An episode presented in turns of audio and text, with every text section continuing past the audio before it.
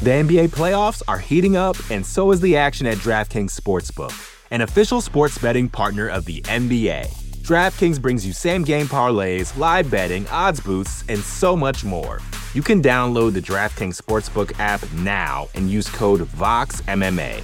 That's code VOXMMA for new customers to get $150 in bonus bets when you bet just $5. Only on DraftKings. The crown is yours.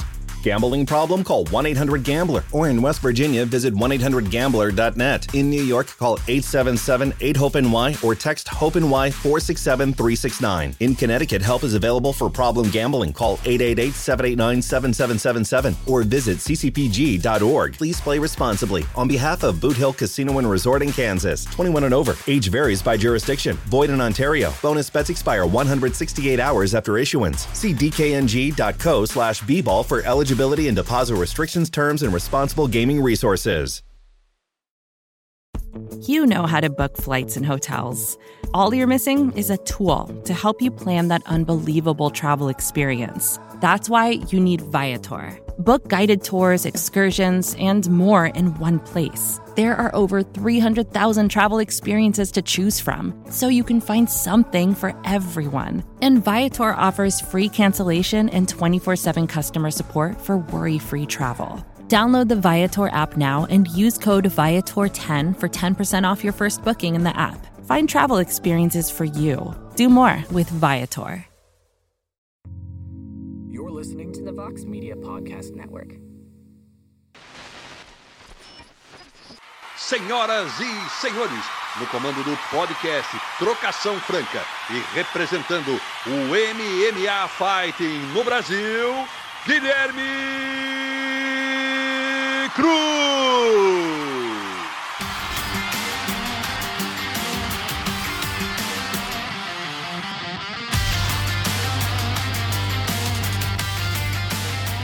Alô, amigo fã de luta, bem-vindo ao 83º episódio do podcast Trocação Franca, a sua casa sobre MMA nessa imensa podosfera. Eu sou o Guilherme Cruz, correspondente do site americano MMA Faria no Brasil, e estou de volta nessa quarta-feira na companhia de Patrício Pitbull, campeão dos penas do Bellator, que tenta fazer história ao se tornar o único campeão em 3 divisões diferentes no MMA, indo em busca do título dos mochas contra Sérgio Pérez, e da peso palha Bruna Brasil, que estreia no UFC sábado contra Denise Gomes, depois de um nocaute espetacular no Contender Series. Mas o podcast começa mesmo repercutindo a triste derrota de Alex Poatan para Israel Adesanya no UFC 287, que rolou no último sábado em Miami. E para isso eu convoquei Caio Borralho, o brasileiro peso médio do UFC, obviamente um dos caras mais interessados em saber com quem fica o cinturão da categoria. Tudo bom por aí, meu amigo? Bem-vindo ao podcast. Fala, Guizão. Pô, tô muito bem, treinando bem nos finalmente aí do camping para a luta, né? Falta aí menos de 3 semanas, então tô animadão, tô ansioso para chegar logo em Vegas e finalizar os trabalhos. Maneiro, cara. E antes de começar sobre a sua luta que está vindo aí, mais uma luta importante dentro do UFC, eu queria conversar contigo sobre o que acabou de acontecer, né? O Alex Poatan perdeu o cinturão para o Adesanya depois de um primeiro round ali, pô, equilibrado. O segundo round, o Adesanya parece que começou a se encontrar na luta e quando o Poatan pareceu que sentiu o cheiro de sangue, veio aquele contragolpe que nocauteou, que foi praticamente o mesmo golpe que balançou o Poatan no primeiro round da primeira luta, só que o tempo acabou dessa vez, ele teve tempo de jogar o segundo soco, pegou e nocauteou. Qual foi a sua reação ao ver a luta e ver a forma que ela acabou, o Poatan finalmente aí perdendo para o Adesanya no quarto encontro entre eles? Eu vou te falar que o Adesanya eu acho que enganou todo mundo, né? Não só o Poatan, mas todo mundo. Eu achei que o Poatan começou a luta bem. Eu daria o primeiro round para o Adesanya, por ele ter conectado bons chutes ali na linha de cintura, alguns jabs direto, ele controlou talvez um pouco mais o centro do octagon, mas ele me surpreendeu ali no segundo round, cara. Eu pensei que realmente ele tinha sentido ali os chutes na perna, que realmente o Poatan tem esses chutes bem elásticos assim e bem fortes. Eu achei que ele tinha sentido. Mas, cara, vou falar que ele enganou não só o Poatan, como enganou todo mundo, cara. Eu fiquei impressionado ali com a maneira que foi o nocaute. E não estava esperando o Adesanya ganhar por nocaute. Eu achei que ele iria ganhar mais nos pontos, ou então, pelo menos, se fosse ganhar por nocaute, seria nos rounds finais ali. Mas Foi bem louco, foi duro de ver aquilo, aquele nocaute. O Poatan soltou aí recentemente um vídeo falando sobre vários pontos da luta, né? E falando sobre esse lance dele, do Adesanya ter ido para a grade, que o Adesanya falou que estava meio que atraindo ele para pegar ele nessa cilada, e que o Poatan acha que não, acho que de fato ele sentiu. Você não, você acha que de fato ali, beleza, ele pode até ter sentido alguma coisa, mas estava mais atraindo o Poatan, forçando ele a se abrir mais para atacar, achando que fosse nocautear e acabar levando o contragolpe. Eu não acho que ele sentiu não, cara. Eu acho que ele estava bem consciente de tudo ali, o que ele estava fazendo. Geralmente quando o cara sente que ele vai bloquear as mãos, ele tá olhando mais para baixo, tá uma fisionomia, você vê assim até no rosto do cara, quando você consegue olhar pelo buraco ali, você vê que o cara tá meio parecendo assustado ali. E se você olhar em câmera lenta, analisar as feições do Adesanya, viu que ele realmente chamou o Poatan ali Ele pode ter sentido dor no chute normal, mas ele chamou, estava muito consciente de tudo, esperou o timing certo e conectou a mão, né? Ele jogou uma mão que vem antes do famoso cruzado do Poatan, né? Então ele foi tipo uma corrida ali de mão, a mão que chegasse primeiro. Como o cruzado abre muito, ele jogou meio que por dentro, acabou chegando primeiro, e o Poatan acabou não vendo aquela mão. Então não acho que o Adesanya tenha sentido a ponto de se encolher. Eu acho que ele se encolheu de propósito, sim, cara. Esse resultado, ele mostra o quê? Ele mostra que, de fato, o Adesanya é melhor que o Poatan no MMA? Ou tá tudo muito aberto ainda? Que precisa ter uma trilogia para você sacramentar ali quem é o melhor no MMA? Cara, eu acho que uma trilogia seria bom para sacramentar quem é melhor, assim. Eu acho que, se a gente for pegar conforme as experiências da luta, eu acho que o Adesanya no MMA, vamos ser bem claro, eu acho que no MMA ele tem sim um jogo mais well-rounded ali, apesar de não ser um cara que não derruba, não faz tanto jiu-jitsu, mas a gente viu na última luta como ele conseguiu dominar aquele terceiro round, uma parte do quarto ali com o Poatan no chão. O Poatan é novo no esporte, né, cara? Tem 9 lutas, enquanto o Adesanya tem 25 lutas. Na trajetória do Adesanya, o Adesanya passou por todos os estilos aí de luta. O Poatan basicamente pegou só striker e caras que não eram grapplers e wrestlers assim de nascença, vamos dizer assim. Então eu acho que, se for falar de MMA, o Adesanya tá, eu acho que sim, que tá um passo à frente. Mas se for falar de kickboxing, aí eu acho que é uma briga boa. Inclusive, acho que o Poatan pode... eu acho que, se for kickbox, o Poatan é bem mais mortal que o Adesanya. Se o UFC decidir remarcar essa luta aí, fazer um terceiro duelo entre eles, o Poatan, ele foi o azarão na primeira luta, ele foi o azarão de novo na segunda, apesar de ter vencido a primeira. E eu imagino que ele seria o azarão de novo, né? Você, como é que você veria esse duelo acontecendo? Você acha que realmente o Adesanya, por ter vencido uma, ele entraria com mais moral? Ou você acha que todo o histórico ainda pesa na cabeça dele? Ele, por ter perdido 3 vezes pro cara, pode afetar? Eu acho que entraria igual às outras lutas, o Adesanya com leve favoritismo ali, mas eu acho muito difícil acontecer esse terceiro encontro aí, Guizão, até porque não acredito que o Poatan bata mais o peso de 84 quilos ali. Eu acho que ele nem tá mais afim de bater esse peso. O corte de peso dele é um corte aí muito severo, e a gente viu, né, que, ele, eu acho que foi o primeiro soco que ele tomou na luta, apesar de ter sido um soco forte e tal, mas eu acho que a capacidade dele de absorver os golpes, depois de ter desidratado aí 8, 9 quilos no último dia, nunca vai ser a mesma, né? O Poatan, se você observar, tem um estilo nos treinos que ele tá bem mais pesado, tá hidratado, tá ali com 20 quilos a mais, ele toma bastante os socos para encaixar os dele, e isso, quando você tem 20 quilos a menos ali, ou pelo menos desidratou uma grande parte ali do seu peso, o seu cérebro já não tem absorção igual.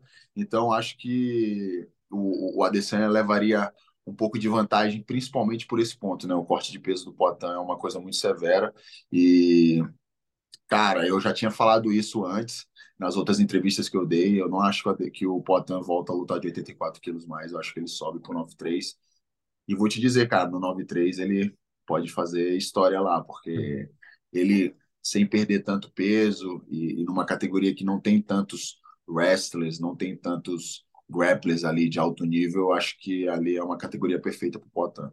E eu não acho que ele vai ter que fazer um caminho muito longo no meio pesado, né? Eu acho que vencer uma e já disputar o cinturão, porque a tendência, a lógica diz que o Jamahal Hill vai enfrentar o Jiří Procházka, né? Se ele estiver apto aí a lutar, não durante muito tempo, né? Porque teve a lesão que acabou perdendo o cinturão e tudo mais.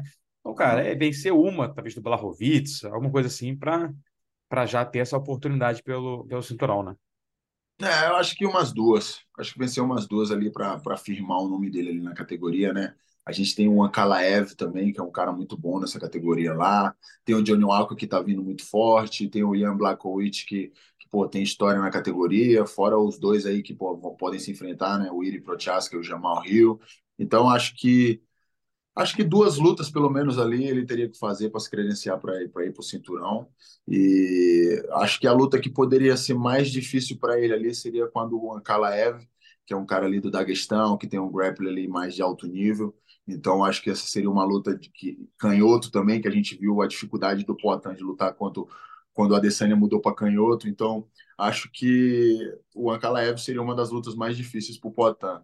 Até mais difícil do que o próprio Jiří Procházka e do que o próprio Jamahal Hill. Acho que o Poatan ganha dos dois levemente com facilidade. Se o Poatan não fosse um ex-campeão do UFC, se ele não tiver essa relação com o Glover, que já foi campeão, é muito fácil para o UFC vender uma luta Poatan contra o Jamahal Hill. A narrativa já está construída, né? O cara que subiu para vingar o mestre e tudo mais. Eu até acharia que duas vitórias seriam necessárias, mas é o UFC, né? É o marketing. A gente já viu, o Poatan esteve em duas lutas que venderam muito, foram muito, mais de 10 milhões de bilheteria aí nas duas lutas com a Adesanya em Nova York e em Miami. É um cara que já é grande no MMA, mesmo tendo uma carreira curta, né? Então, acho que isso tudo para o UFC não é só mérito, né? Aliás, o mérito vem bem abaixo de qualquer outra coisa. Exato, é um prato cheio para o UFC, né? O UFC gosta disso. Já tem a narrativa montada, véio, igual você falou, de ele fazer uma luta e já disputar. Pode ser que isso aconteça, sim, pode ser que isso aconteça, porque tem a narrativa ali de vingar o Jamahal Hill e tudo mais. Então, acho que sim, ele deve fazer uma luta aí, talvez disputar. Eu acho que fazendo duas lutas ele se credenciaria ali, sem ninguém falar que ele tomou atalhos nem nada do tipo. Mas como tem a narrativa aí para ele, acho que uma luta... cara, eu vou te falar que o Jamahal Hill não aguenta o Poatan nem a pau, velho. O cara não dá o estilo dele ali, acho muito difícil. O Poatan é muito grande, até pro 93, é bem maior que o Jamahal Hill. Eu tava lá no UFC Rio e me encontrei com o Jamahal. Ele mesmo olhou para mim e falou, caramba, você é grande, hein? E realmente eu tava meio que do mesmo tamanho dele ali, mais ou menos. E olha que eu não fico tão pesado, eu peso 95, 96 quilos. E realmente não acho que o Jamahal tenha chance com o Poatan, chances grandes não. Acho que o Poatan entraria de favorito e eu apostaria fácil no Poatan nessa luta. Eu concordo com você, eu acho que tudo depende de qual vai ser essa primeira luta do Poatan antes de disputar o cinturão, né? Porque se ele botar contra o Blachowicz, beleza, eu acho que o Poatan tem chances maiores de vencer e aí enfrenta o Procházka ou o Hill. São lutas favoráveis a ele, mas se o UFC, beleza, tu vai estrear na categoria, se você ganhar, você disputa o cinturão, mas o seu adversário é o Ankalaev. Aí já é uma luta que tende a complicar um pouco mais, né, pelo estilo de jogo, né? Exatamente. Aí já é uma luta que... Aí eu já não apostaria no Poatan. Eu acho que seria uma luta muito complicada para ele. O Ankalaev, além de ser canhoto, grappler, ele tem uma trocação muito boa também, eu treinei com ele lá na Extreme Couture. E ele é muito inteligente, cara. Ele sabe ganhar as lutas, né? Ele é um cara ali que não se deixa emocionar tanto. Então, acho que ele não iria se arriscar muito com o Poatan. Iria fazer o jogo ali mais pragmático para ganhar do Poatan e se credenciar para disputar o cinturão. Porque eu acho que o Ankalaev já tá na hora de disputar o cinturão, né, cara? O UFC tá judiando demais com ele. Acho que aquele último empate também atrapalhou um pouco, né? A situação toda, né? Foi. Atrapalhou um pouquinho, mas eu não teria dado empate, não. Eu teria dado a luta para ele. É aquelas coisas de juiz, né? Mas a gente tem que esperar para ver se o Poatan, de fato, vai subir de categoria, mas imagino que a tendência seja essa, como você falou, né? O cara é um cara muito grande, sofre muito, não tem necessidade. Se o UFC, a não ser que o UFC vire e fale, não, tu vai fazer terceiro luta com a Adesanya. Aí, beleza, aí tu fica, mas se ele vai ter que ficar nesse peso para enfrentar outras pessoas... É melhor subir de categoria que você vai ser um rosto novo lá, com chances mais claras de disputar o cinturão e não virar um Whittaker, né? Que é um cara que hoje em dia Ele pode vencer, mas dificilmente... Ele vai ter que fazer um algo a mais para poder ter uma nova chance ao cinturão, né? E tendo o Poatan fora do cenário por uma disputa de cinturão no peso médio, quem além de você acha que merece disputar o cinturão? Para ser sincero, não sei se eu ainda não mereço, não. Mas estou fazendo meu caminho. Acho que logo mais, encarar mais umas 3 vitórias aí, acho que eu vou estar no merecimento certo aí, né? Cara, o Adesanya já ganhou os top 5, todos os top 5, né, cara? Então, vai depender muito, acho, da luta do Borrachinha ali também. Acho que o Borrachinha vencendo ali, principalmente vencendo do Chimaev, mesmo que venha de uma categoria de baixo, mas sendo uma luta ali que eles vão vender bastante. Acho que o Borrachinha consegue ali, talvez, uma revanche, até porque a narrativa vai contar uma coisa legal pro UFC, né? Pô, a revanche, Borrachinha sem ter tomado vinho, vamos ver como é que ele vai e tal. Então, acho sim que ele pode merecer ali. E o próprio Adesanya falou do... Dricus du Plessis. Do Dricus du Plessis, exatamente. Falou dele, dizendo que quer que ele ganhe mais uma e que ele poderia subir para disputar o cinturão. O Dricus du Plessis está em 6º ali do ranking, né? Então, acho que é um cara que pode subir para disputar esse cinturão se fizer mais uma boa vitória contra um dos top 5, pelo menos, ali, né? Apesar de eu achar ele, cara, bem ruim. Vou te falar, não sou muito de falar de lutador, não, mas eu tô tentando lutar com esse cara já faz um tempo e acho o estilo dele assim, ele cansa em um round, já tá morto, mas ele tem feito o trabalho dele, né, cara? Tem ganhado as lutas, tem dado show, ganhado bônus, então é um cara que nem dá pra falar dele, não. Mas, e é um cara que conseguiu a atenção do Adesanya, né? Fez o Adesanya falar dele, né?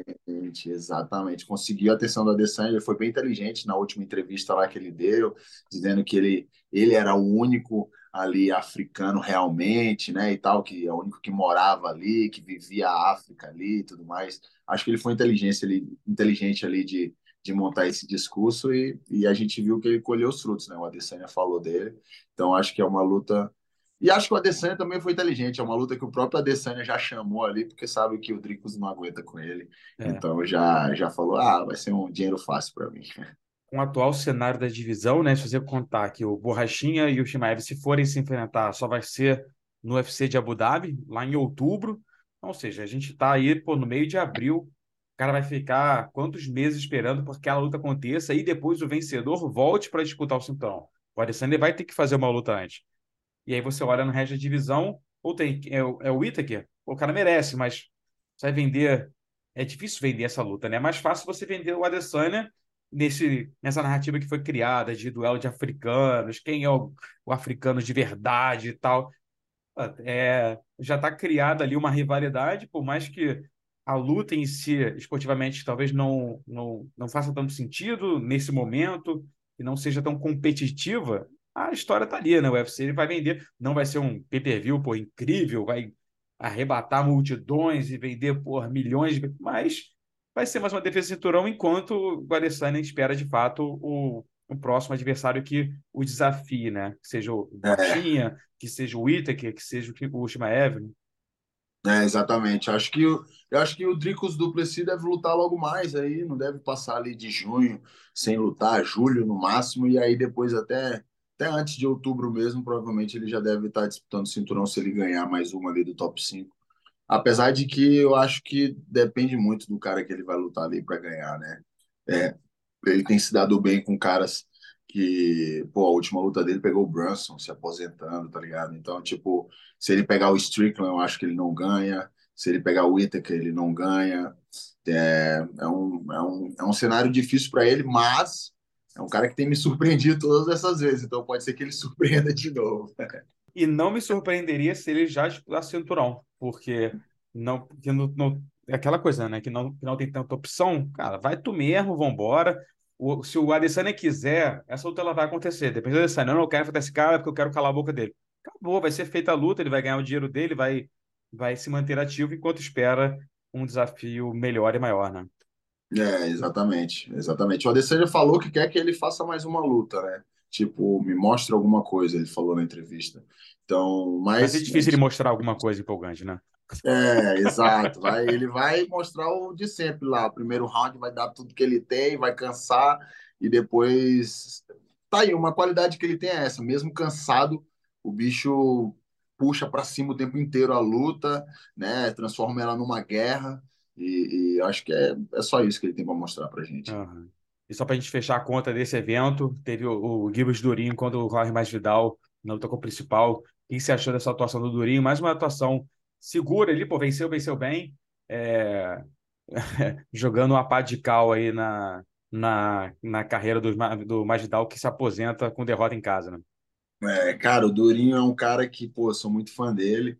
Ele é um cara muito inteligente, tá com um discurso ali muito bem feito, sabe se promover como atleta, né? Sabe se promover ali do jeito dele, mas ele sabe se promover, fala inglês perfeitamente, tá em, pô, as últimas 4 lutas, ele venceu 3 lutas, só perdeu a luta ali pro Chimaev, que poderia ter dado para qualquer um dos dois.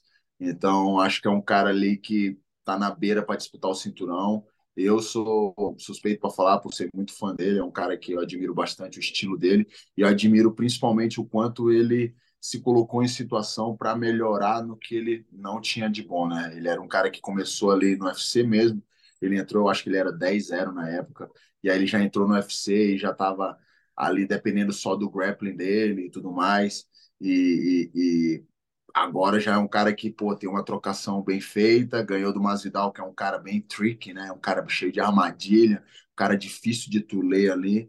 Então ele conseguiu até ir em pé e melhor do que o Masvidal em vários momentos da luta. Então é um cara que tem me impressionado bastante e acho que, cara, se for no máximo mais uma para ele disputar o cinturão e que seja uma luta ali talvez com o Camaro, uma revanche, ou talvez com o próprio Chimaev, mas como o Chimaev vai subir, né? Então, acho que no máximo mais uma luta, ele ganhando bem, do jeito que ele tá ganhando, ele disputa o cinturão, certeza. A gente tá esperando para ver o que vai ser a definição, né? Porque o Dana White fala em Leon Edwards contra o Colby Covington, mas o Leon Edwards diz que não quer, não acha que o cara mereça. Particularmente, eu também não acho. O Colby Covington, pô, tá parado há muito tempo, fez uma vitória sobre o Masvidal que já envelheceu mal a vitória dele sobre o Masvidal, né? Você vê assim, e parou desde então. Enquanto a categoria tá aí ativa, cara. Tá o Durinho trabalhando, colecionando vitória, tá o Chimaev. Você não sabe, né? Se vai subir de categoria, se não vai. Tem o Belal Muhammad, tem aquele Shavkat Ramonov, que é um moleque que tá vindo enfileirando todo mundo. A categoria tá esquentando, cara. E você contar com o histórico. Ah, o Colby Covington é bom. Ele perdeu apertado pro Camaro 2 vezes. Mas, pô, tu perdeu, né, fera? Então, exato. Exatamente. O melhor argumento do Colby é esse. Eu perdi 2 lutas pro Camaro que foram apertadas, mas tu perdeu, porra. Foda-se, vai lá e ganha, né? Exato. Eu não acho que ele mereça ali disputar o cinturão agora, não. Acho que, pô, uma luta perfeita para se fazer, talvez o Colby com o Durinho. Talvez seja uma luta ali que, porra, aí sim, o Colby ganhando do Durinho. Talvez ele se credenciaria ali para disputar o cinturão. Tem o Belal Muhammad também, que tá vindo de várias vitórias aí, tá só de cantinho ali, batendo na porta, mas por não ter um estilo tão chamativo pra galera, a galera não acha tão chamativo o estilo dele, talvez ele ainda fique um pouco para trás. Acho que ele merece sim, talvez, disputar o cinturão ali, se ganhar mais uma, mais ou menos, porque ele tá vindo de várias vitórias consecutivas, mas acho que uma luta boa pra se fazer aí, talvez o Durinho com o Colby. A gente já pô, metia porrada nesse Colby aí, o Durinho já calava a boca dele, já disputava o cinturão com todo o mérito que ele tem já. Se você é o Dana White, quem é que disputa o cinturão agora? Eu daria um descanso ali pro Leon Edwards de leve, faria Durinho e Colby Covington para eles disputarem o cinturão, ou se eu fosse dar assim, sem ter nenhuma luta para chegar e disputar, eu botaria o Belal Muhammad, cara, porque tá vindo de quantas? 6 vitórias consecutivas. Acho que a última derrota dele foi pro Vicente Luque, né? Alguma coisa assim. Isso. E então, teve a luta contra o Leo, né? Que não teve resultado, que teve até dada no olho. Né? Então, exatamente. Então já tem uma narrativa aí em cima da luta. Eu acho que ele talvez seja, por ter mais vitórias consecutivas ali, ser o primeiro ali da lista. Eu colocaria o Durinho logo após ele e Colby talvez após ele ali. Então, mas se eu fosse botar de bate-pronto, eu botaria o Belal Muhammad. Você fala de botar o Belal, vai ter muita gente aí, porra, que vai ficar meio que... Calma aí, cara, relaxa um pouquinho aí. Caraca, mas, pô, é. Mas, pô, falando um pouco da sua luta agora, cara, que você vai enfrentar o... Agora eu vou deixar com você, para você pronunciar, por favor, o nome do seu adversário. Vai lá. Michal Oleksichuk. Ah, Deus, sabe tudo. É isso aí, você tem que estudar o adversário de todas as formas, não só... Até o nome. É isso aí. Pô, você é um cara que costuma até aprender ali a... Tu aprende um russo para falar com um cara, aprende um russo para falar com outro, esse aí é o polonês. Você já aprendeu alguma coisinha para falar na hora da encarada aí, para dar uma surpresinha para ele? Ainda não aprendi nada, ainda não vi. Ele é um cara que ele é mais tranquilão na dele ali, então não acho que tenha tanta necessidade de surpreender ele com isso. Quando eu aprendi para falar com o russo, porque o russo era meu molecão, sabe? Gostava de tirar onda. Já tinha dado entrevista falando, Dana White, já me dá um novo oponente aí para julho, que esse aí de abril já tá ganho e tal.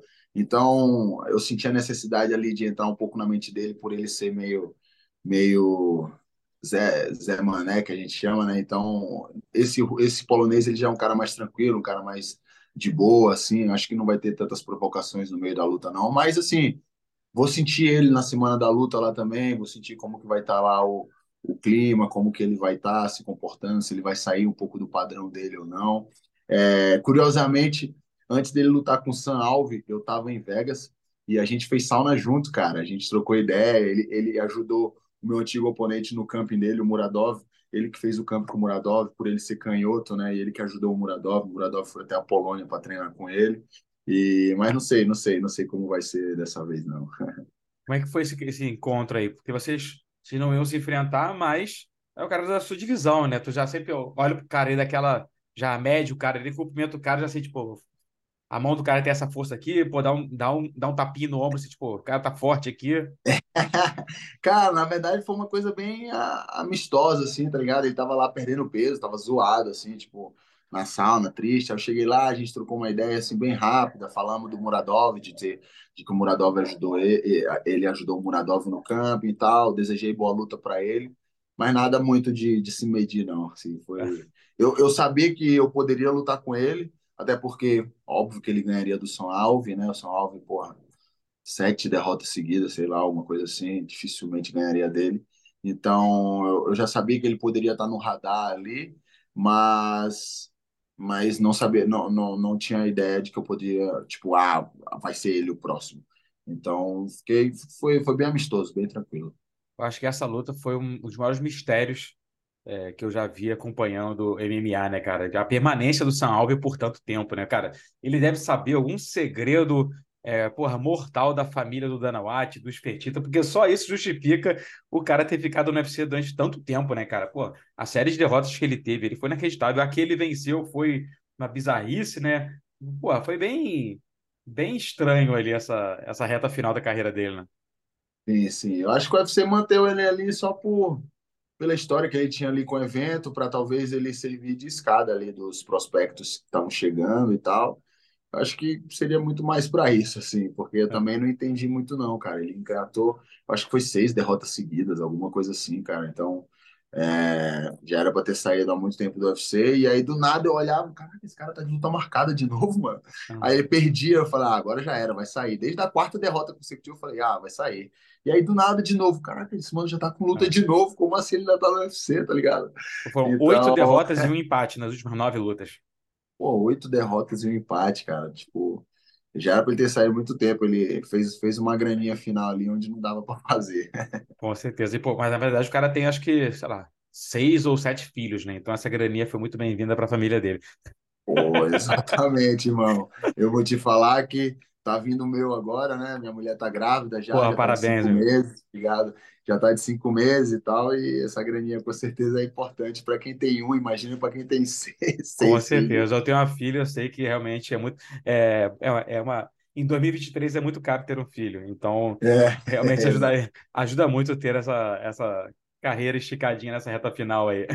Mas, pô, e falando em carreira, pô, a tua tá muito boa na UFC, cara, a tua 4ª luta no evento, a 3ª que é como main event, só não foi quando foi um pay-per-view, né? O resto todo você foi aquela segunda luta principal ali da noite. Cara, como é que você vê esse reconhecimento? Você acha que o UFC sabe que você é especial, que você merece estar nesse esse local de prestígio aí nos cards?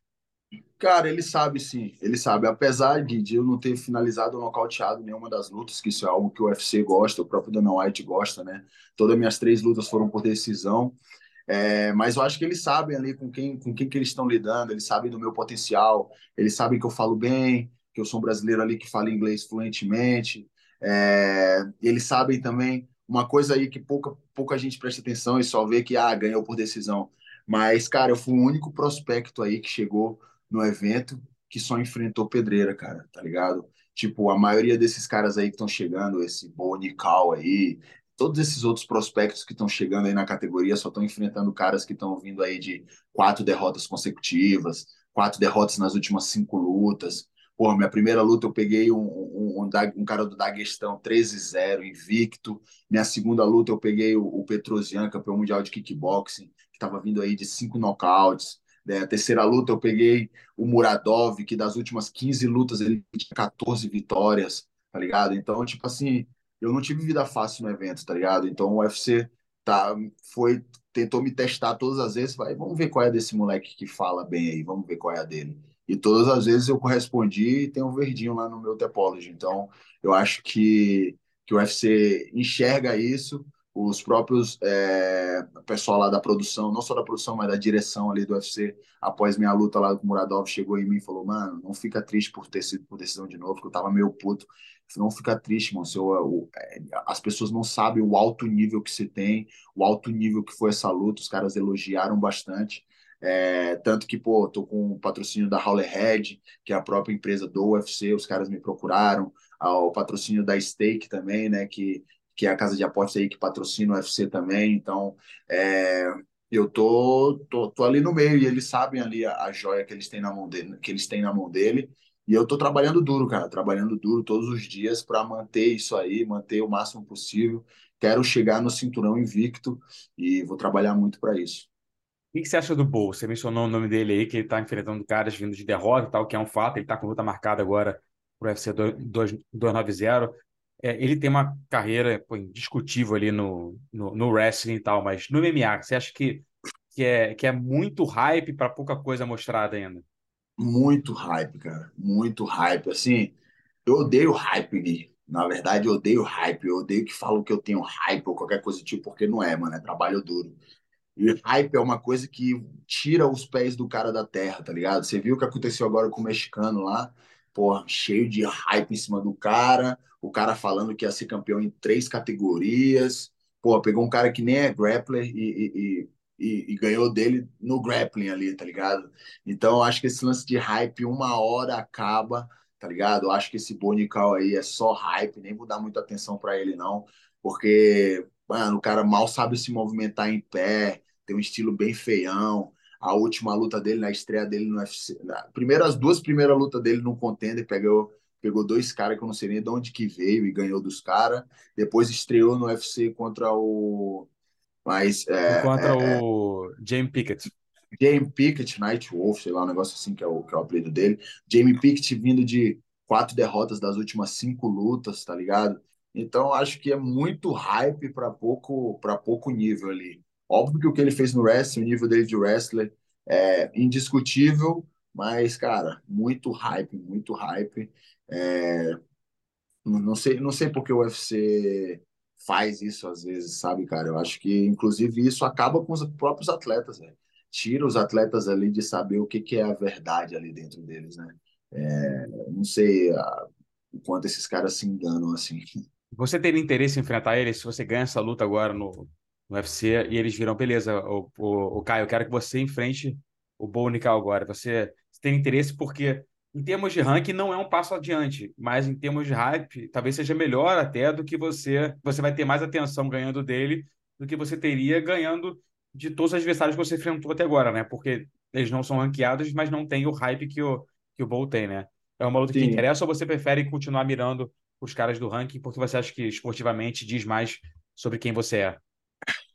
Eu não me interesso nem um pouco, cara. Na verdade, assim, se ele fizer mais umas 3 lutas e ganhar as 3 e eu não fizer nenhuma e tô paradinho aqui, beleza, a gente se enfrenta, mas acho que não tem necessidade, né, cara? Eu tô com minha trajetória muito bem escrita aí, muito bem, meus planos muito bem traçados. Eu penso agora em fazer essa luta com o Michal, que é um cara que está vindo de 2 nocautaços aí nos pesos médios e foi top 15 dos pesos meio pesados. Então, meu plano é passar do Michal e já pegar um cara do top 15 ali. Provavelmente eu devo chamar o Kelvin Gastelum ali na entrevista de luta. Então, acho que me interessa muito mais lutar com o Gastelum ou com qualquer cara que está ali no top 15 do que com o Bo Nickal. Acho que ele tem que mostrar mais alguma coisa também. Ele pegou uma luta agora com o Trejan Gore, tá ligado? Que tá vindo de 2 derrotas nas últimas 3 lutas. Um cara que tem só 6 lutas de MMA, que perdeu, acho que ele perdeu 2 seguidas e ganhou a última luta, alguma coisa assim. Uhum. Então, mais um cara ali, acho que um cara do nível do Bo Nickal, o nível do que ele tem que enfrentar. Então, não acho que ele tá pronto ali para lutar com ninguém do meu nível, nem ali perto do top 20 ainda não. Só para a gente fechar, como é que seria uma luta com o Kelvin, que você falou que é o nome que você pretende desafiar? Ele acabou de ganhar no último fim de semana também, né? Ele ganhou do Curtis, né? O Curtis é parceiro meu lá de Vegas, gente boa pra caramba, amigo meu. E, cara, acho que seria uma luta muito boa, cara, porque o Kelvin é um cara que tem um boxe muito bom, tem a defesa de queda boa, o chão ali ligeiramente bom. Acho que seria um ótimo desafio para eu mandar uma boa mensagem aí pra categoria, de chegar e falar assim, ó... Caraca, esse moleque passou do Kelvin, da hora. Tipo, toma cuidado com ele. Eu já tenho mandado boas mensagens ali. Eu acho que os caras da minha categoria, a maioria já tem medo do meu grappling. Já vê como é que eu sou ali no grappling, como eu controlo bem a luta. E acho que com o Kelvin seria uma disputa muito boa ali, de 2 canhotos, né? A única diferença é que o Kelvin não chuta tanto. Ele gosta muito mais de boxear. Então, eu iria chutar mais ele, iria apresentar mais armas como um todo ali no MMA. E acho que eu tenho plenas condições de ganhar dele, mas por enquanto estou focado no Michal, tem que passar primeiro desse polonês duro aí e meter a porrada nele, finalizar, nocautear, ou que seja ganhar por pontos também, não me importa tanto. O importante é botar mais um verdinho ali no Sherdog, no Tepology e seguir minha trajetória, né? Foram as minhas 3 lutas que eu fiz, mesmo ganhando por decisão, mas vencendo as 3 lutas que fizeram eu renovar meu contrato com o UFC. E agora eu encaro essa luta como se fosse a primeira luta de novo, né? A primeira luta de um novo contrato. Então eu tô encarando ela como se fosse uma estreia de novo ali e tô animadão. Maneiro, camarada. Obrigado demais pela atenção, pela participação aqui no podcast e arrebenta na semana que vem, meu amigo. Pô, obrigado, Guizão. Obrigado a todo mundo aí. Tamo junto e dia 29 vai ser mais um show, se Deus quiser. Agora a gente vai bater um papo com o Patrício Pitbull, que está com luta marcada contra o Sérgio Pérez, e depois tem entrevista com o Bruna Brasil falando da estreia no UFC. As entrevistas começam já, depois de rápido intervalo comercial. The NBA playoffs are heating up, and so is the action at DraftKings Sportsbook, an official sports betting partner of the NBA. DraftKings brings you same-game parlays, live betting, odds boosts, and so much more. Don't miss out as the NBA postseason winds down. And new customers to DraftKings can bet $5 to get $150 in bonus bets instantly. You can download the DraftKings Sportsbook app now and use code VOXMMA. That's code VOXMMA for new customers to get $150 in bonus bets when you bet just $5. Only on DraftKings. The crown is yours.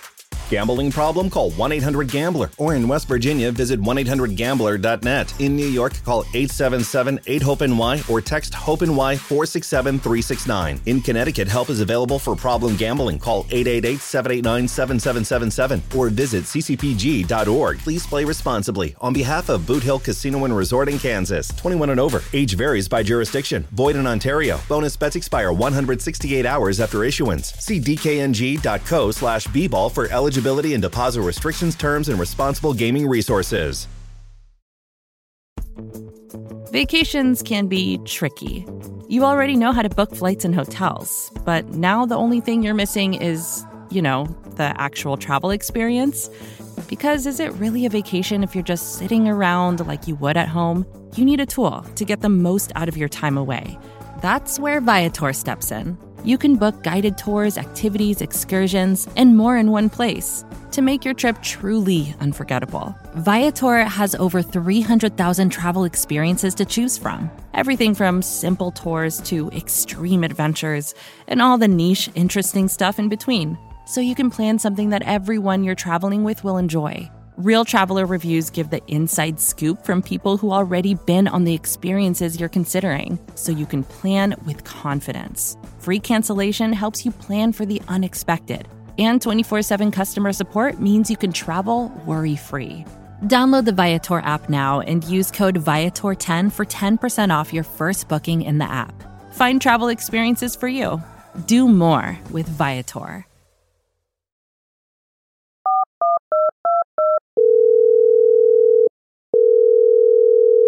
Do outro lado da linha agora a gente tem Patrício Pitbull, campeão peso-pena do Bellator, que no dia 16 de junho vai tentar fazer história. Um cara que já teve o cinturão dos leves, agora vai em busca do cinturão dos galos. Uma coisa que já falava há bastante tempo, né?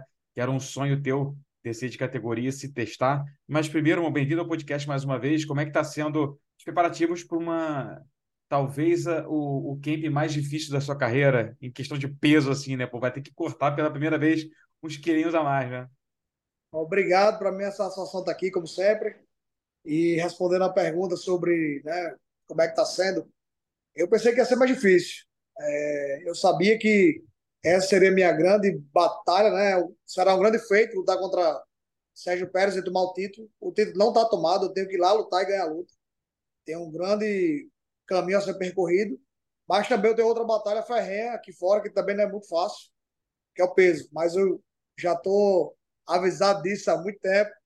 Então, eu estou praticamente aí desde do camp passado, né? Isso quer dizer, pelo menos desde setembro ou outubro, numa dieta. Eu apenas saí da dieta por 10 dias, que foi o período pós-luta que eu passei. Após vencer Kleber, lá no Japão, eu fui avisado pelo Bellator que a luta iria sair mais ou menos no meio do ano. Então, eu passei 10 dias fora da dieta e logo voltei e já estou com peso assim, adequado para começar o camp. Eu estou no pré-camp ainda. A gente está na 12ª semana. A 12ª semana ainda não acabou. Vai até domingo. E eu já estou no peso de começar o camp, que será só daqui a mais 3 semanas e alguns dias. Então, eu já estou no peso para começar o camp. Que o camp é 8 semanas, então já vou começar ali abaixo do esperado. Você é um cara que luta com peso-pena, apesar de ter subido para 7-0 e conquistado o cinturão, tua categoria sempre foi 66, né? E você sofria muito para bater 66, como é que era esse processo? Porque você agora tem 5 quilos a mais para cortar, né? No começo da carreira, quando a gente não tem os profissionais definidos ali, a gente dá uma sofrida, né? Esse é o preço a se pagar quando você é um tipo de pioneiro. Eu não sou pioneiro no esporte, mas se você não fizer a coisa do jeito certo, você vai sofrer igual como o pioneiro sofreu. Então a gente vai aprendendo com o tempo. Hoje eu tenho grandes profissionais trabalhando comigo. Quem cuida dessa parte é Chicão Freitas. O apelido dele é Cientista. E nas últimas 4 lutas, pelo menos, eu venho tirando peso aí, ficando no máximo, 30 minutos na sauna. Não tem nem banheiro mais. Eu estou batendo peso muito bem. A recuperação de peso está sendo ótima. Estou me sentindo muito forte nas lutas. Estou agora de dieta há algum tempo, não senti perca de força. A minha potência tem melhorado, muito pelo contrário, né? Que todo mundo está esperando que caia o peso e caia todas as qualidades físicas do atleta. E com a gente está se prevendo disso aí, porque a gente teve um período muito extenso para poder se preparar para isso. Algumas pedras no caminho, né? Que a lesão acontece. A gente faz um trabalho todo adequado para quando estiver nessa parte, poder não ter essa caída muito brusca. Então, estou bem, não estou passando fome, não estou me sendo fraco. Acredito que a gente vai chegar lá com peso batido e forte como sempre. Eu lembro que eu conversei com você no ano passado, né, sobre essa ideia de descer de categoria. Você falou que era uma coisa que você queria porque te daria um status de lenda, né? Você fazer uma coisa que nunca foi feita e era ter cinturões em 3 pesos diferentes. Mas você falou que resumidamente se disse que não considerava a ideia de descer e ficar no peso galo, né? Que você desceria para conquistar o cinturão, a não ser que tivesse uma grande luta, uma coisa espetacular lá, você não consideraria descer e ficar. A ideia, qual é agora? Porque você tem o cinturão de 66, de 61 é de fato fazer como você fez no peso leve, né? Que não era a tua intenção subir e ficar, era mais arrancar a cabeça do Michael Chandler. É de fato descer, ou você se vê descendo e defendendo o cinturão contra quem ganhar o GP? Como é que está nesse sentido, assim, os seus planos? Na categoria de 70 quilos, quando eu subi, eu fiquei alguns anos com esse cinturão na mão, porque eu estava no meio do GP, do 66, com o título dos 70, sem poder defender dos 70, porque eu estava ocupado, né, no Grand Prix. Mas a gente perdeu o time ali por causa da pandemia e eu não consegui defender o título. Ia ser marcado a defesa, mas não foi possível. Dessa vez, se eu puder fazer pelo menos uma defesa, eu farei, né? Para chegar, pegar o cinturão e defender uma vez e voltar à minha categoria original. Na verdade, após voltar, sim, em parte, né? Porque após vencer o título, caso eu vença, se Deus me permitir vencer o título do 61, logo em seguida vai ser marcada a minha defesa do peso-pena. A categoria não parou. Então, para quem é campeão simultâneo de algumas divisões, tem esse trabalho pela frente, né? Tem que estar ali pronto para fazer um trabalho de novo de ganho para poder defender o título da categoria de cima ou de baixo, que seja. Mas é isso. Vamos tentar fazer cada vez mais coisas que não tem acontecido no esporte. Uma das coisas que aconteceu já, que eu sou muito feliz, foi estar contra o campeão de outra organização, né? Consegui vencer a luta. Talvez aí depois dessas duas lutas vamos tentar negociar com alguma organização, ver se o cara do PFL aceita, ou o cara do ONU, né? O Rise se colocou aberto, o próprio Volkanovski aceitou a luta, só faltou Dana White dar um passo à frente, mas não aconteceu. E a gente está pronto por desafios. O que me move é desafio na altura da minha carreira. E pelo menos no peso galo já existe uma narrativa criada para a primeira defesa, né? Porque existe um campeão interino, então você ganha do Sérgio Pérez, tem lá o adversário definido, que é o cara que ganhou o GP, que já tem um campeão interino, né? Então não é aquela coisa que você chegou na categoria agora e não tem uma narrativa, não existe uma história que faça sentido uma luta, né? Tem um campeão interino ali que tem que haver a unificação, né? Se você não fizesse essa defesa, o cara seria promovido a campeão eventualmente, né? Até em respeito ao GP, né, que ele foi criado com essa função, definir um campeão, eu acho que merece que, infelizmente, o Sérgio Pérez teve que sair do GP porque se machucou e tá todo mundo em ritmo e ele se viu na obrigação de dizer, porra, eu vou ficar sem ritmo aqui, já tô fora de forma, eu tô sem treinar há algum tempo, acho que eu vou pedir uma luta para poder entrar em ritmo, e se eu sou de ser campeão, que eu seja em cima de qualquer um. E do mesmo lado eu estava pedindo o combate, o Bellator deve ter juntado as pedras ali e decidido fazer essa luta. Faz sentido, né? Campeão contra campeão, acho que vai vender bem, e o cara que quer chegar com o cinturão interino do GP vai ter que enfrentar um dos dois aí, que vai sair vitorioso dessa luta. Uhum. Eu acho que a proposta vai ser boa, eu quero que os caras façam rir, né? Melhor. Já estou rindo bastante, mas eu quero mais. Pô, não é um feito que qualquer um faz. É um sofrimento, então, pô, me paga um pouquinho aí. Mas o Bellator tá sendo bonzinho comigo. Você, no peso galo, no peso pena, você tem uma ideia de quem seja o seu próximo adversário, o próximo da fila? Porque, claro, essa luta agora vai ser em junho, então, pô, final do ano provavelmente vai ter a próxima defesa. Tem um tempo de recuperação numa luta, numa categoria diferente, então imagino que não vai ser muito em cima da outra, não. Guilherme, eu achei que Pico estava vindo bem. Aí ele teve aquela derrota, né? Lesionou o ombro. E o cara que ganhou dele foi Jeremy Kennedy. Que ganhou do Pedro Carvalho depois, né? Ganhou do Pedro Carvalho agora. Meteu mais uma vitória. Então eu acho que o cara é esse aí. Eu acho que ele merece a disputa. A ideia seria mais ou menos lá para o fim do ano mesmo, né? Seria, é um tempo imaginário assim, de 5, 6 meses depois da luta do Sérgio Pérez, por ser uma categoria diferente. Exatamente. Eu acho que julho, agosto, setembro, outubro, no máximo novembro. No máximo novembro tá acontecendo.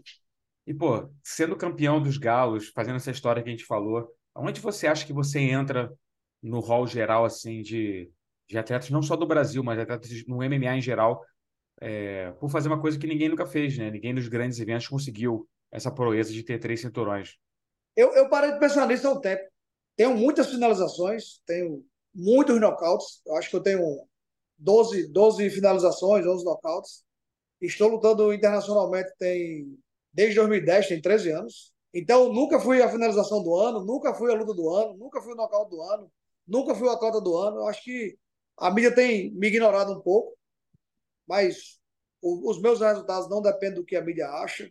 Então, excluí isso da minha carreira. Infelizmente, alguém pode... Pô, vou ficar sentido com isso e não estou sendo valorizado, mas eu tenho uma organização que me valoriza, que faz o possível, uma plataforma excelente. Os caras estão com a ideia de vir para o Brasil, vão vir para o Brasil com certeza. É, os brasileiros, só os caras que acompanham o esporte me conheciam, mas a galera agora, como está no canal Combate, o pessoal diferente está começando a vir mais nas minhas redes sociais, interagir melhor comigo. A quantidade de haters diminuiu. Então eu faço pelo meu legado. É, talvez mesmo eu ganhando esse título, a mídia esportiva mundial não me reconheça, mas vai ser difícil de explicar na história do esporte como é que aquele cara obteve 3 cinturões de categorias diferentes e vocês não viram, deixaram passar batido. Então essa culpa aí vai ser deles. Eu não estou preocupado, eu tenho você mesmo que me procura sempre para a gente estar conversando, batendo papo, reconhecendo o meu trabalho. Fico feliz com isso. Acho que minha família está bem, com o trabalho que eu venho fazendo. A minha equipe é uma estrutura muito bacana para os atletas brasileiros poder se mudar a nível internacional. Tenho muitos amigos. Eu acho que o reconhecimento que eu preciso realmente é esse. Tem uma história interessante. Em 2011... Não, 2010. Eu era invicto. Eu tinha 14 lutas e já estava no Bellator. Eu venci a minha primeira luta no Bellator. Quando eu cheguei no aeroporto, tinha muita gente, estava lotado, impressionante. Parecia Bolsonaro chegando no aeroporto. E aí, a segunda luta, eu venci de novo. E, de novo, aquela quantidade de pessoas. E na terceira, foi minha primeira derrota na carreira para Joe Warren. E eu cheguei no aeroporto e eu vi aquela quantidade de pessoas que estavam lá. E quando eu olhei para ver quem eram as pessoas, era meu pai, minha mãe, meu irmão, que não tinha visto ainda, não viajava comigo, os integrantes da minha equipe. Então, era minha família que estava lá. Então, essas pessoas que importam para mim. Se eu tenho um reconhecimento dessas pessoas, se eu posso trazer um futuro melhor para essas pessoas que estão perto de mim, estou satisfeito. Você acha que esse feito seria maior, teria uma atenção maior da mídia internacional, se ele fosse feito, eu não digo nem no UFC e no Pride, porque são tipo, os maiores das suas eras, né? Mas se fosse feito no WSC, se fosse feito no Strikeforce e não no Bellator? Eu tenho a ligeira impressão que sim. Eu não sei, não consigo entender por quê. Eu não entendo essa resistência com os grandes lutadores que a gente tem no Bellator, mas eu acho que tá ruim de esconder, né? Tá sendo ruim de esconder Fedor, encerrou a carreira do Bellator. Tá? Não consegue esconder Chris Borg, que é a melhor lutadora de todos os tempos. A gente tem a Amanda Nunes, tenho muito respeito por ela, minha amiga. Foi dupla campeã, né? Bateu em Chris também, mas assim, juntando ao todo, o histórico, Chris é a maior lutadora. Então, tem eu incomodando ali um pouquinho com os números, com os recordes, com os cinturões. Talvez mais um. Então, tá meio difícil de contar essa história aí sem falar da gente. E você falou, né, mencionou que uma coisa que você sempre quis fazer e que você conseguiu fazer foi enfrentar o campeão do Rising, que não teve cinturão em jogo, né, contra o Kleber Koik. Tem o interesse de tentar acabar de novo essa luta, agora de fato valendo o cinturão? Já ficou claro quem foi o melhor, né? Pelo menos naquela noite, naquela luta, quem foi o melhor saiu com a vitória, mas se tiver uma luta pelo título, a gente pode ir lá fazer esse combate. Eu acho que ele quer a revanche também. Ele viu ali que conseguiu fazer algumas coisas na luta que, se ele insistir, pode ser que dê certo. Então, existe quando tem luta, existe a chance de 50% de cada lado. Então é isso. Eu gostaria de enfrentar o campeão do PFL, o campeão do ONU. Vou acabar o campeão do UFC, já aceitou o desafio, faltou o Dana White dar um passo. E não aconteceu, mas o desafio está lançado. Eu acho que não tem muita coisa a se fazer no esporte. Vou tentar o 3º título, que é algo inédito. Ninguém fez essa marca. E a outra coisa que eu bato na tecla sempre é enfrentar campeão contra campeão. Fica interessante para o público, para as organizações e para os lutadores. Então, estou aberto a desafios. O campeão do One hoje no peso pena é o Fabrício Andrade, né, que na última luta fez uma porradaria insana com o John Lineker e ganhou o cinturão. Tá muito bem lá no One. Na PFL é o Brandon Long, né? Essa luta foi 6-6? Então, é porque lá no One é uma categoria diferente, né? Ele é peso pena no One. Mas como eles não têm a desidratação, é como se ele fosse 66, só que ele bate um peso acima, né? Mas é chamado de peso pena, né?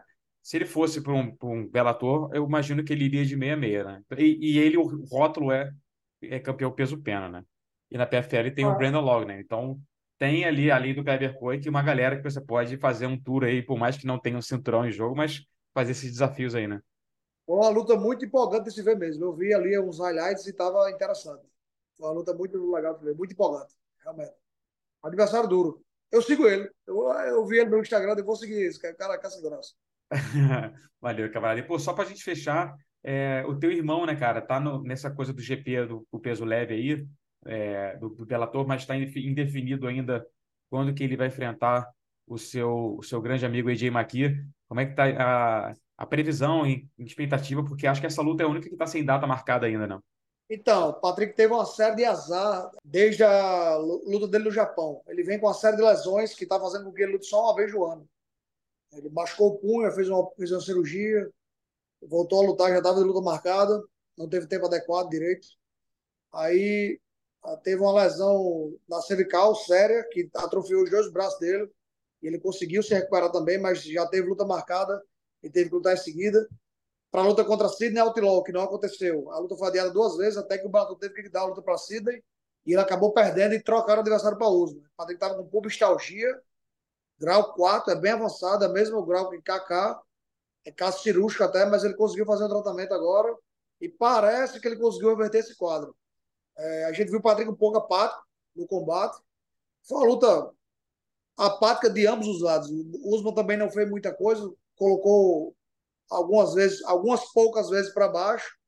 Teve um momento que acertou umas cotoveladas, essa foi o ápice da luta, mas a luta em si, em total, ela foi muito apática, muito estudo, muito respeito, mas o Russo saiu com o cinturão, mas não foi o Patrick que a gente sabe que solta o bicho e vai para a luta. Então, eu acredito que nessa luta, a gente vai, contra o Maqui, a gente vai ver realmente o verdadeiro Patrick Pitbull solto aí, e sem se preocupar com as lesões. Tenho visto os treinamentos deles, ele não está com nenhuma limitação, diferente do que passado, que ele não conseguia nem jogar guarda, não conseguia trocar queda, né? Conseguia fazer só o drill ali, e de maneira básica, para não machucar ali a parte do pubis. Edir Maqui é um cara conhecido por nós, temos sparrings que me ajudaram, que imitaram ele por 2 camps, então 2 camps é algo longo, é mais da metade de um ano. Eu conheço bastante o adversário, sei que meu irmão não é tão baixo quanto eu, não tem a minha envergadura. Então, a pressão que eu coloquei nele na segunda luta, meu irmão vai conseguir fazer isso de maneira melhor. Eu prevejo que meu irmão nocauteie ele naquela loucura dele de querer trocar ali igual um louco no meio do ringue. Ou o AJ Maqui vai tentar colocar o meu irmão para baixo e vai se frustrar, porque meu irmão tem muito mais força que eu e está muito bem treinado nesse quesito. Vamos trazer uma vitória para casa, uma vitória segura. E vamos avançar esse GP aí com propriedade.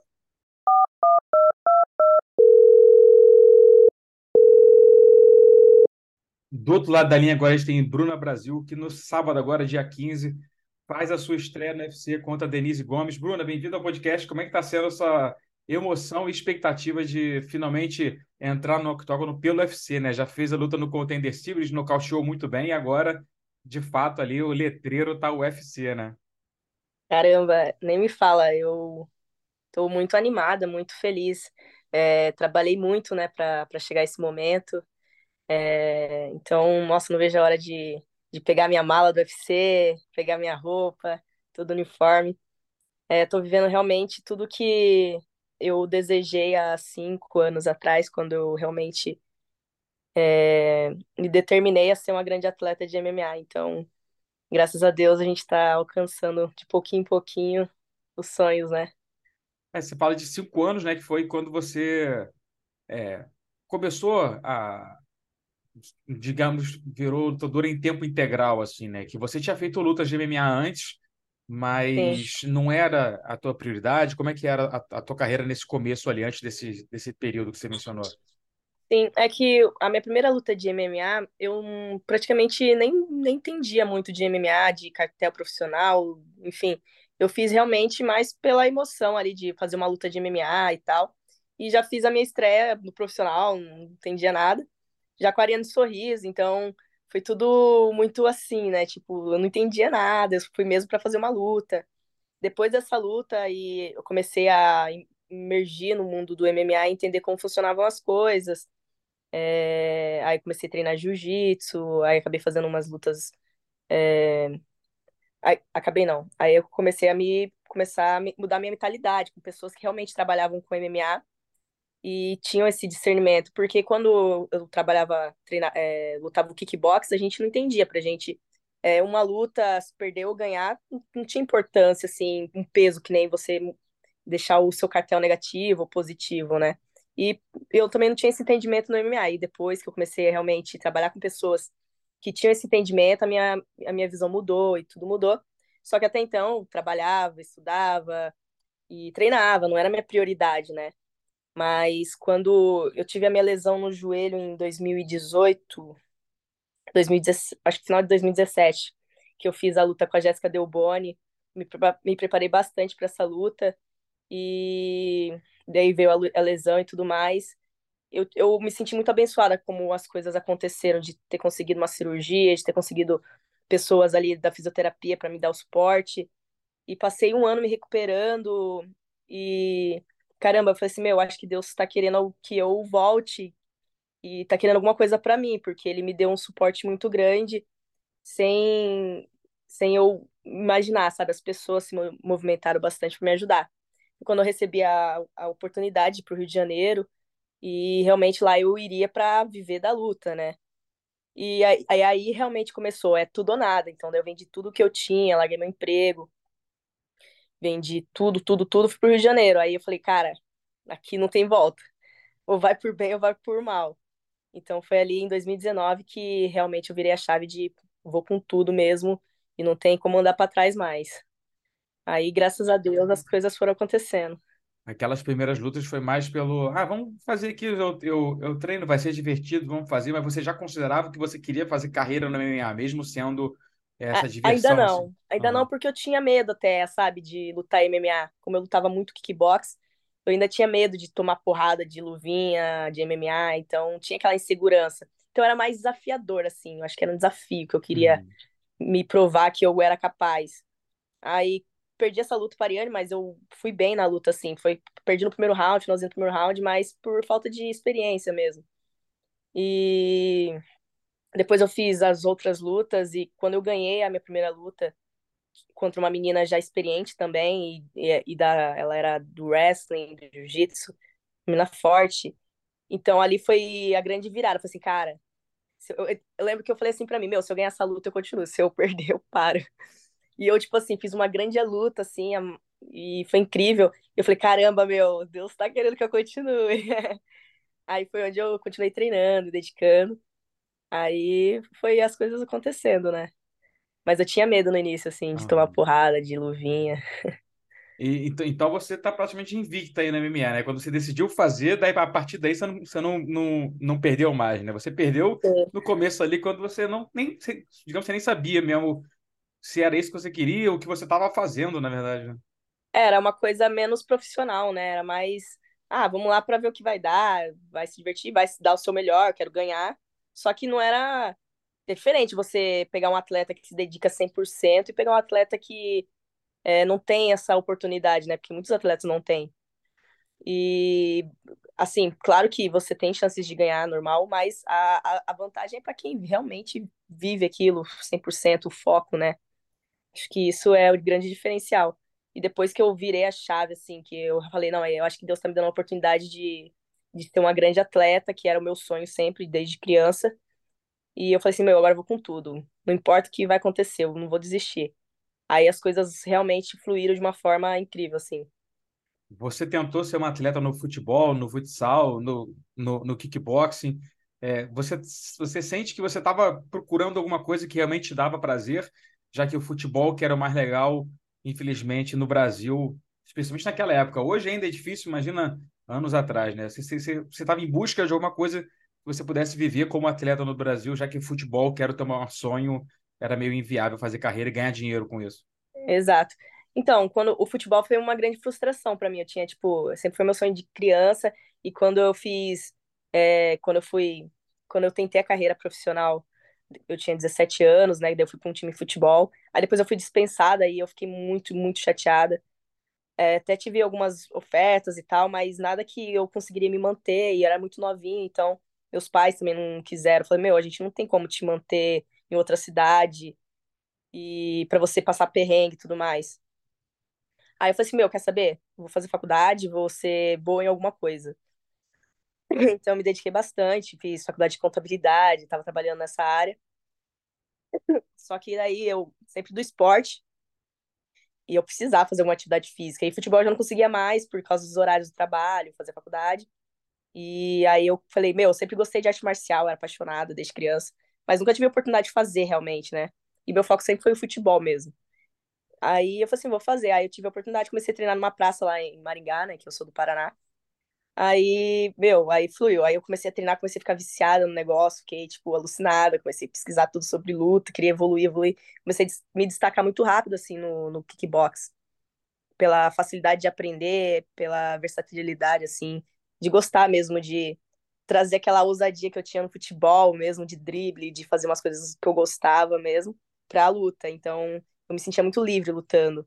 E o bom é que eu não dependia de outras parceiras de treino pra a bola chegar em mim. Então, era tudo dependia de mim, praticamente. Então, era muito mais fácil, né? Porque eu tinha o controle da situação. E isso foi me dando muito ânimo, sabe? Muito gás. Só que eu sabia que no kickbox era muito difícil eu ser uma atleta profissional e ganhar dinheiro com aquilo. Até tentei, assim, mas as oportunidades realmente vinham, mas era muito amador, sabe? Então, eu meio que sabia que ia ser difícil.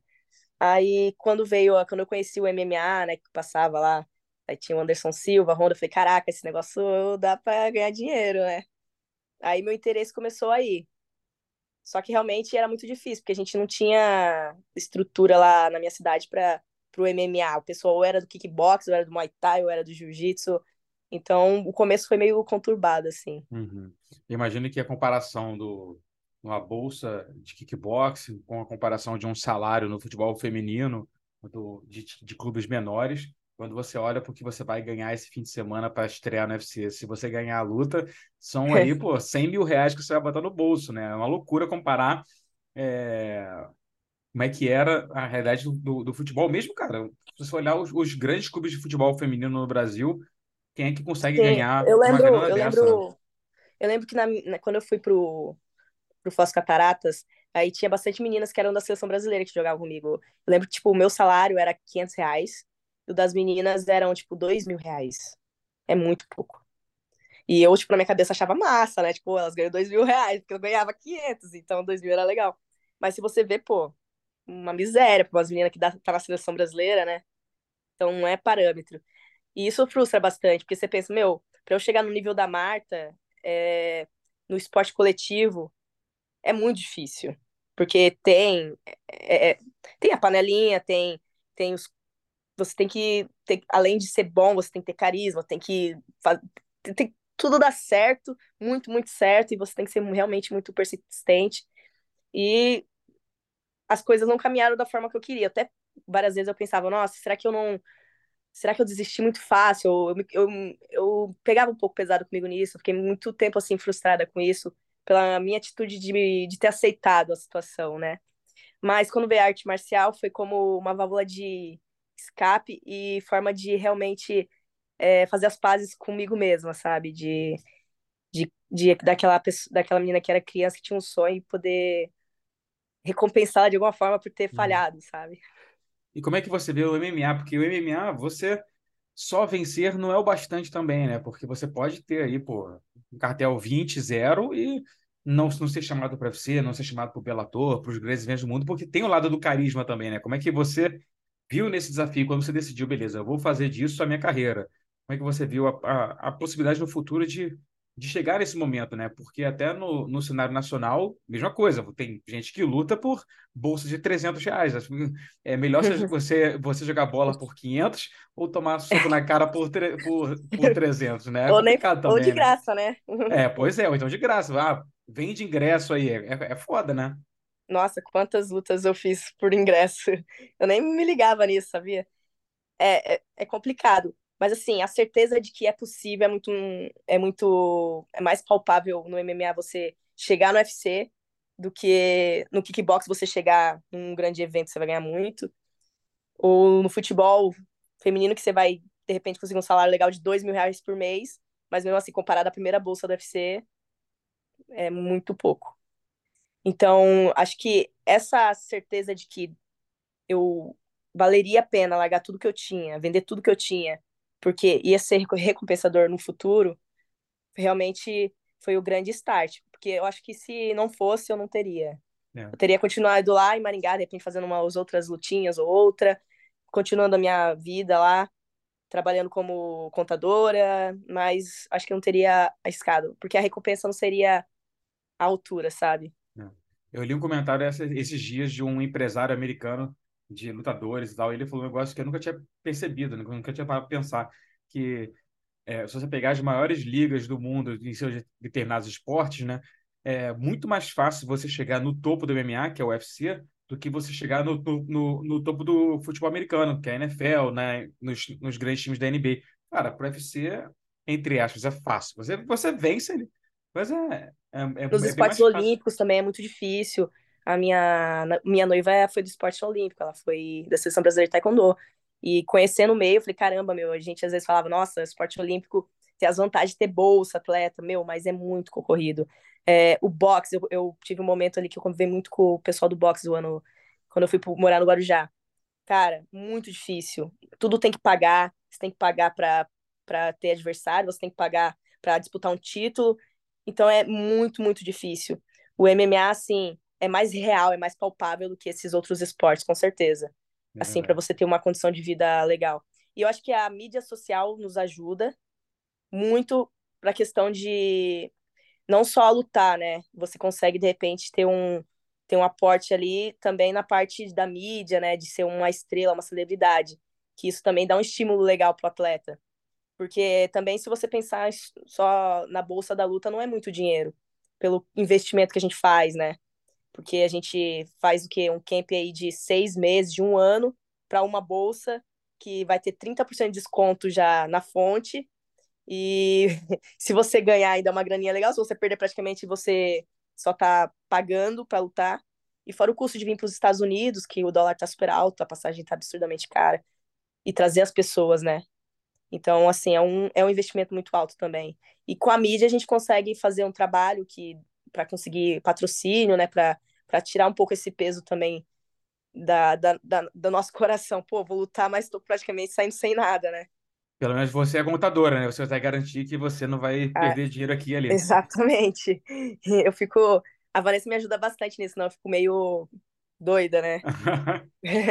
Aí eu tento... Ela me ajuda bastante nessa parte de tirar esse peso de... Pô, não ficar pensando nisso, tem que treinar e tal. Eu deixo que eu resolvo o resto.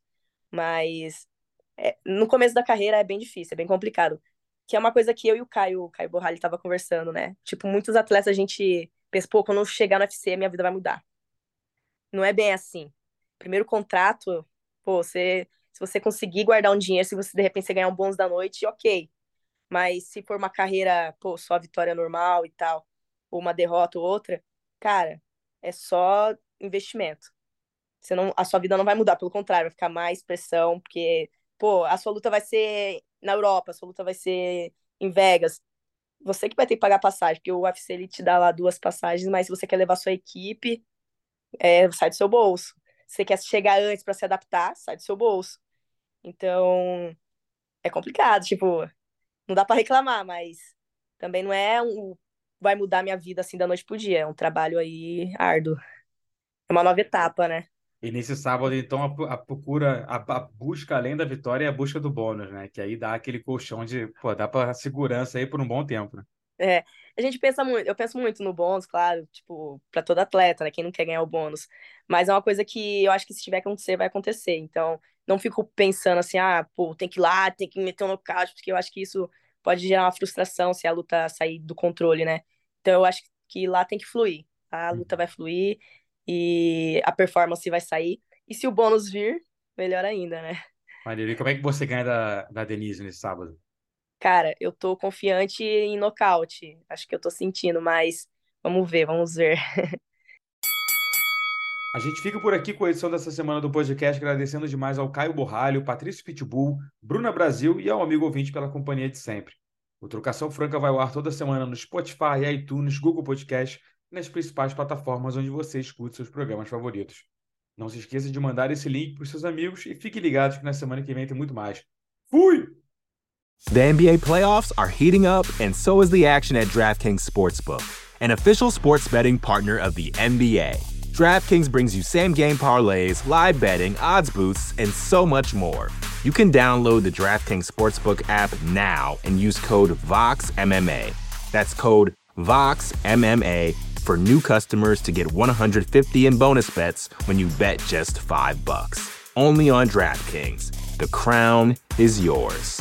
Gambling problem? Call 1-800-GAMBLER. Or in West Virginia, visit 1-800-GAMBLER.net. In New York, call 877-8-HOPE-NY or text HOPE-NY 467-369. In Connecticut, help is available for problem gambling. Call 888-789-7777 or visit ccpg.org. Please play responsibly. On behalf of Boot Hill Casino and Resort in Kansas, 21 and over, age varies by jurisdiction. Void in Ontario. Bonus bets expire 168 hours after issuance. See dkng.co/bball for eligibility and deposit restrictions, terms, and responsible gaming resources. More to-dos, less time, and an infinite number of tools to keep track of. Sometimes doing business has never felt harder, but you don't need a miracle to hit your goals. You can just use HubSpot, because their all-in-one customer platform can make growing your business infinitely easier. Imagine this: high-quality leads, fast closing deals, wildly happy customers, and more benchmark-breaking quarters. It's not a miracle. It's HubSpot. Visit HubSpot.com to get started today.